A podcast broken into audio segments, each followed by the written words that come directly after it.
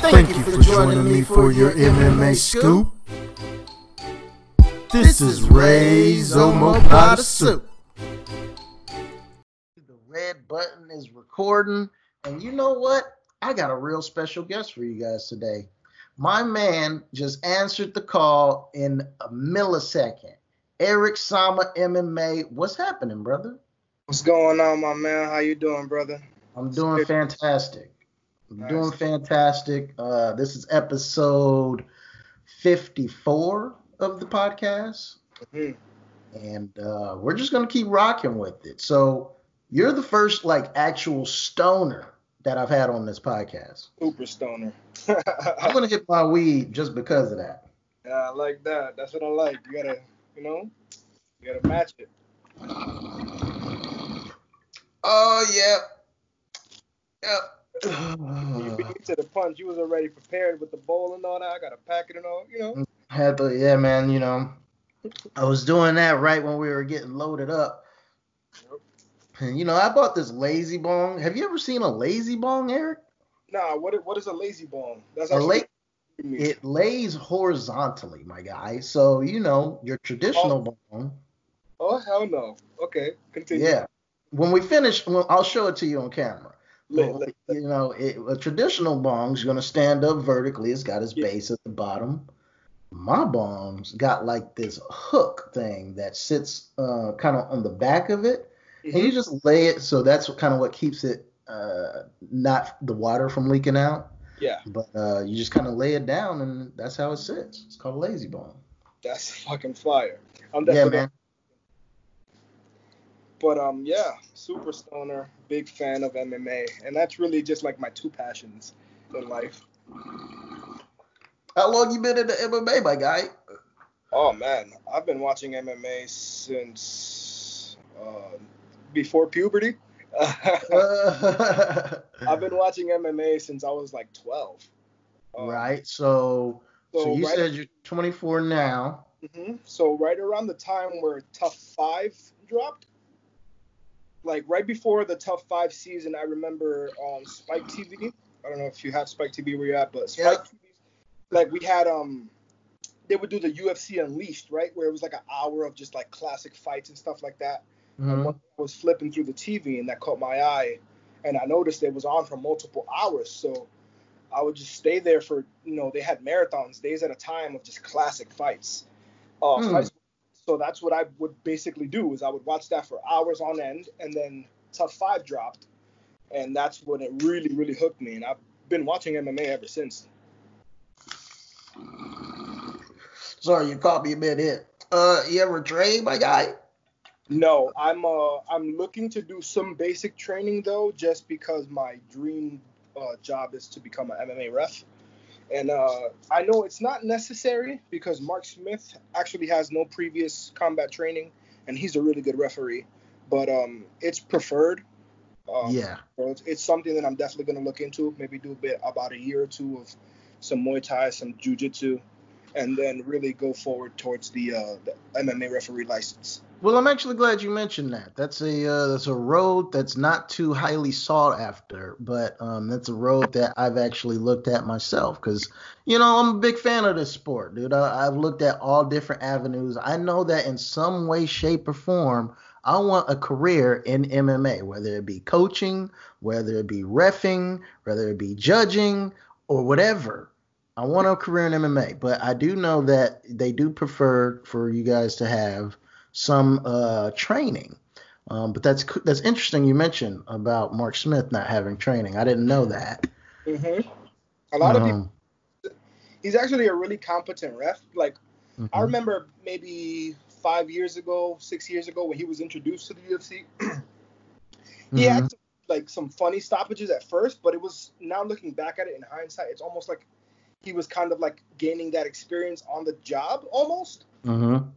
Um, yeah, I really look at him as like him, Jason Herzog, and um, Marc Goddard as the three best refs in the game right now.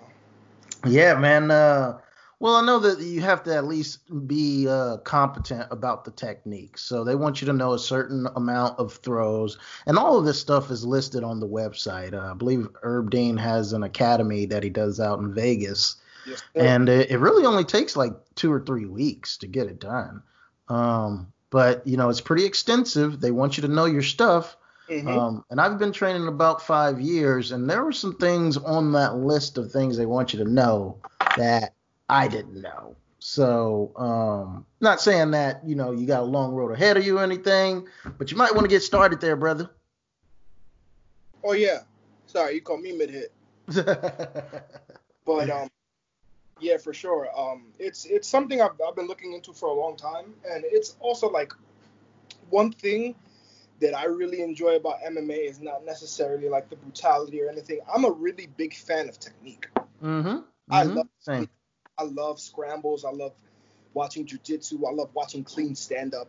Like Mhm. that's really like what gets me off on on MMA. That and uh, you know, like the brutal like sock'em fucking boppers fights too.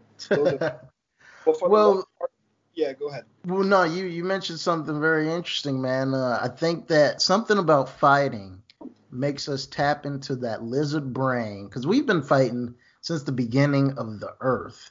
You know what I mean? Like my two year old, three year old knows how to punch someone. You know, so it's in our DNA. But what I really like about it, like you said, is that it's not so brutal to where like I mean I've seen some street fight videos anyway where Mhm. dudes are getting curb stomped on the concrete. I mean, I'm like, oh, that don't look too good.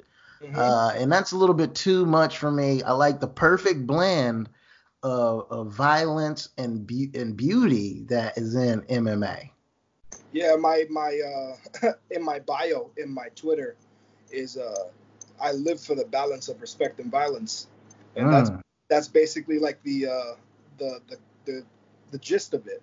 Is Mhm. how I look at MMA. It's like it's a perfect balance of like the violence, the respect of the techniques and the martial arts, but then it's like naturally you have to hurt somebody. You know what I'm saying? Mhm. Mhm. Like that balance. Yeah, no, I do. I definitely enjoy that balance. Uh, that's that's. I'm a little bit biased because um I di uh, divert towards jujitsu 9 Mhm. times out of ten. I feel like most conflicts can be solved with jujitsu. Of course, I'm a little bit naive, even though being a sport of MMA for as long as I have been, I feel like most encounters can be solved without necessarily hurting the person. And if you do jujitsu correctly, you and your opponent can both walk away completely unscathed.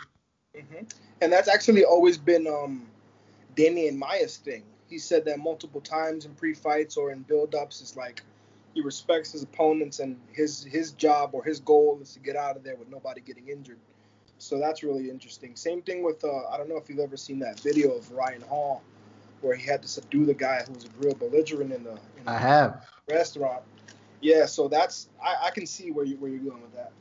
Yeah, you know, uh, there's another video where Matt Serra, you know, a world champ, a former world champion, he had to do the same thing to a guy in a casino. You know, uh, he's fully capable of smashing this guy's face into the pavement, but he chose to take mount, get wrist control, let the guy kind of calm down a little bit, and figure out a way that you know everybody could walk away peacefully. But man, we could stay on that subject all day. Let's talk about some MMA news because today, Mm-hmm.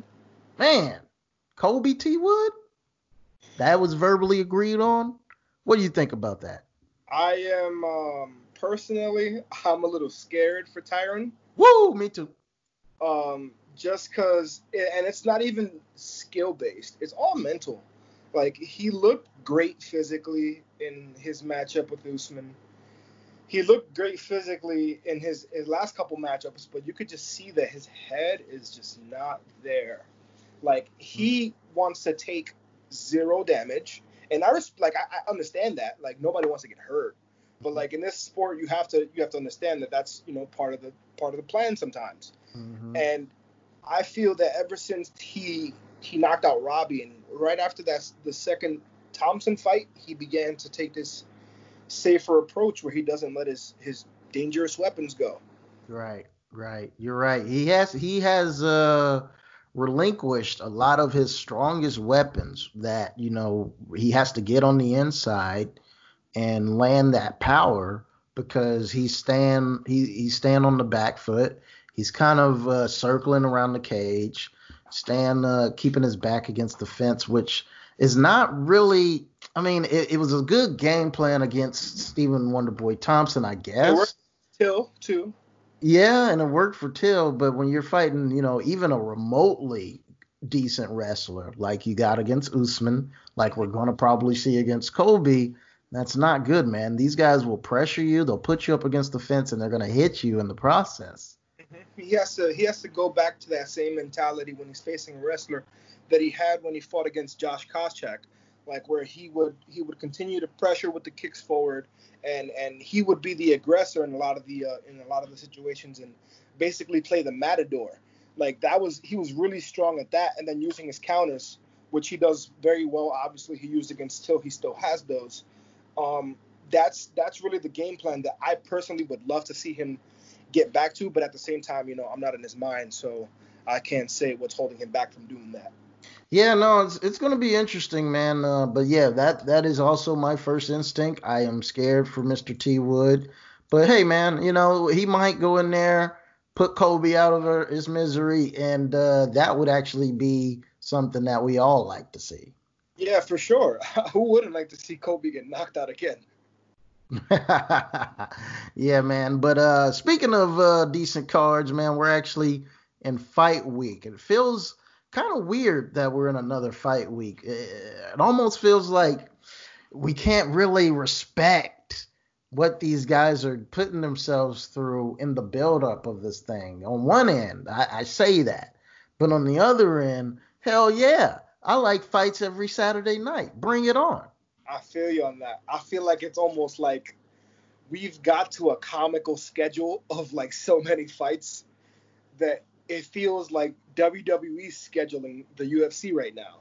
Like, but at the same time, it's really good. Like, because there haven't really been any cards, and even the last card in which people said it wasn't going to be that good, the Derrick Lewis Oleinik card, that card was a banger. That mm. card was fire. So it, there hasn't really been any bad cards yet.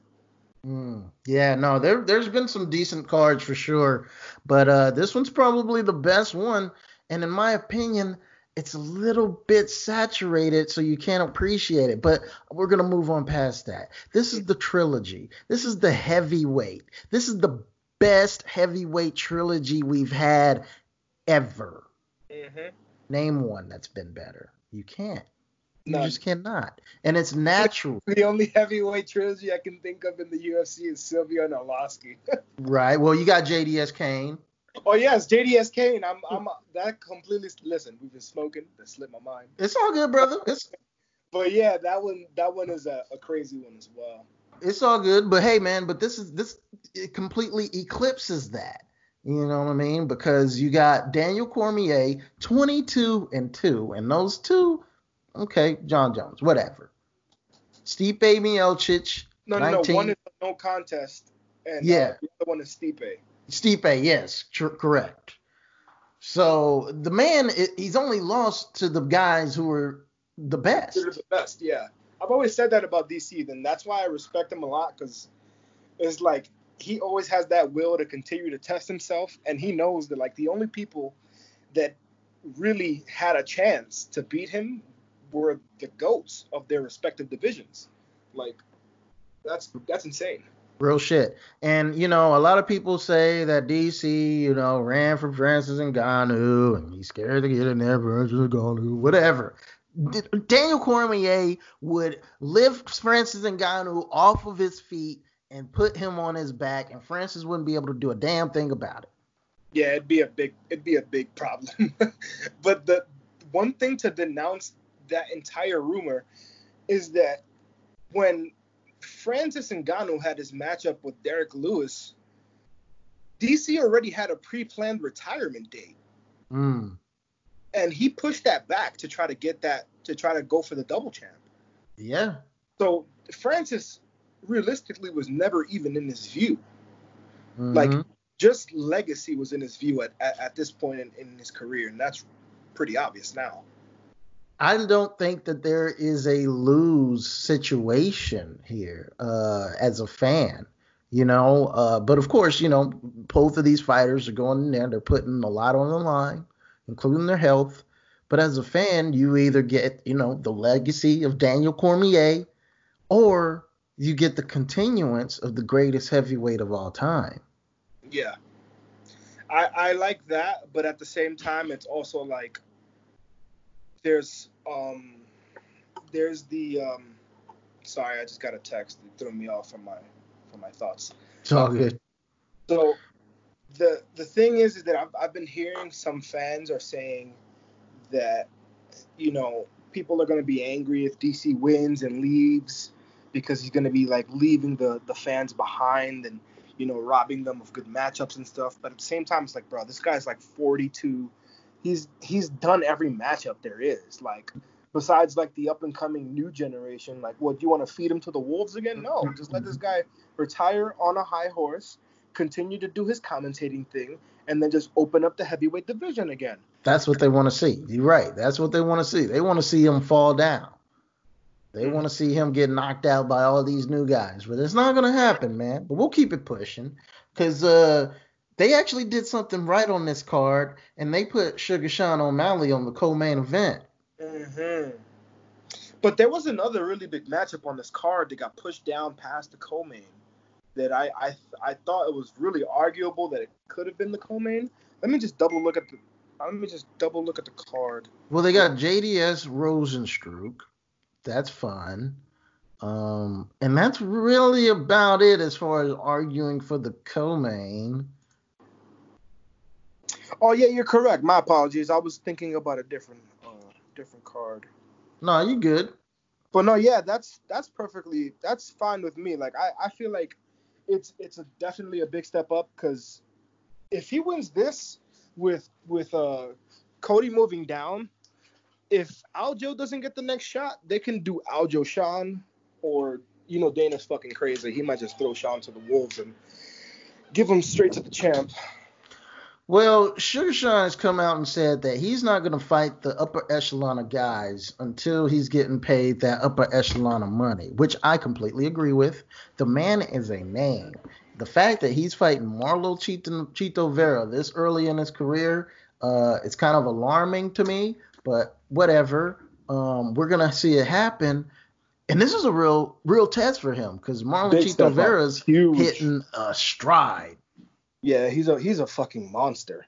Like the last person to derail him was um shit, I don't even remember. It was not even it was a while back. Like he's he's a beast now. Like he's really made his Well, you know, he got beat by Song Yadong back in May, but it was a decision. That was a decision. that was a that was a funny decision, if I don't recall too. Yeah, Song Yadong is, you know, he he's kind of another guy that's uh on the you got to be on the lookout for this guy. Yeah, he's a he's a he's a little tank. But uh, as far as Sean O'Malley going to get a title shot, I don't think that that's the route right now, unless you're paying this guy the money, because he's not even ranked right now. Uh, Yeah, well- although, It's Chito. yeah, Chito's. I don't think Chito's ranked either. I is he not? Let me check before uh before somebody listening to this fact checks me. Yeah, no, I don't believe Marlon Chito Vera is not ranked right now. So they basically are giving him a ranked fighter that's not ranked. Let's be real. Yeah, to say the least. Cause he's what five and one in his last six. Yeah. Yeah, Mar- yeah, Chito, Chito's a he's and he got beaten by Song Yadong, who's another up and coming prospect, and it was a close fight too. So, yeah, it, it's man, but at the same time, it's like shit. You've seen how impressive he looked in his last outing. Yeah. True. That nobody. It, it's it's I, I'm kind of perplexed on the whole situation. Uh-huh. because it's like not to not to call him not to compare him at all or, or give ties, but Conor kind of did the same thing in his come up. Like he kind of fought Dennis Siver, then went to a title shot, and Dennis Siver was like really nobody at the time. Right. True. It, it it really depends on the marketing. It really depends on how things work, and you know Dana Dana's willing to fucking throw prospects to the wolves. He's done it to Johnny Walker, and he sank. He's done it to a, a fucking Sage Northcutt. He sank. Like he he's thrown prospects out there to see if they can hang with the elite. Right. Well, the thing about Sean O'Malley is uh, he's actually kind of making a living without fighting right now. Um, yeah, sponsor stuff. Yeah, just you know, doing some gaming, selling merchandise, which is really impressive, man. That's that's not something that a lot of guys can do. So, you know, if I'm Sean O'Malley, I'm going to talk to Dana White and telling him, hey man, I don't need to be doing this shit. But every time I fight, look at how your your views go up. So what are we talking about here? Yeah, that's kind of the same uh the same move that uh the Conor pulled. Yes, sir. Oh, uh, Derek, er, Eric, man, I didn't even realize we already did our 20 minutes, man. Shit. Is there anything you desperately needed to say to the people before we get out of here? Uh, follow me on Twitter at Eric Sama underscore MMA. I'm funny sometimes and I smoke a lot of weed. And yeah, make sure you follow that guy. Do it now.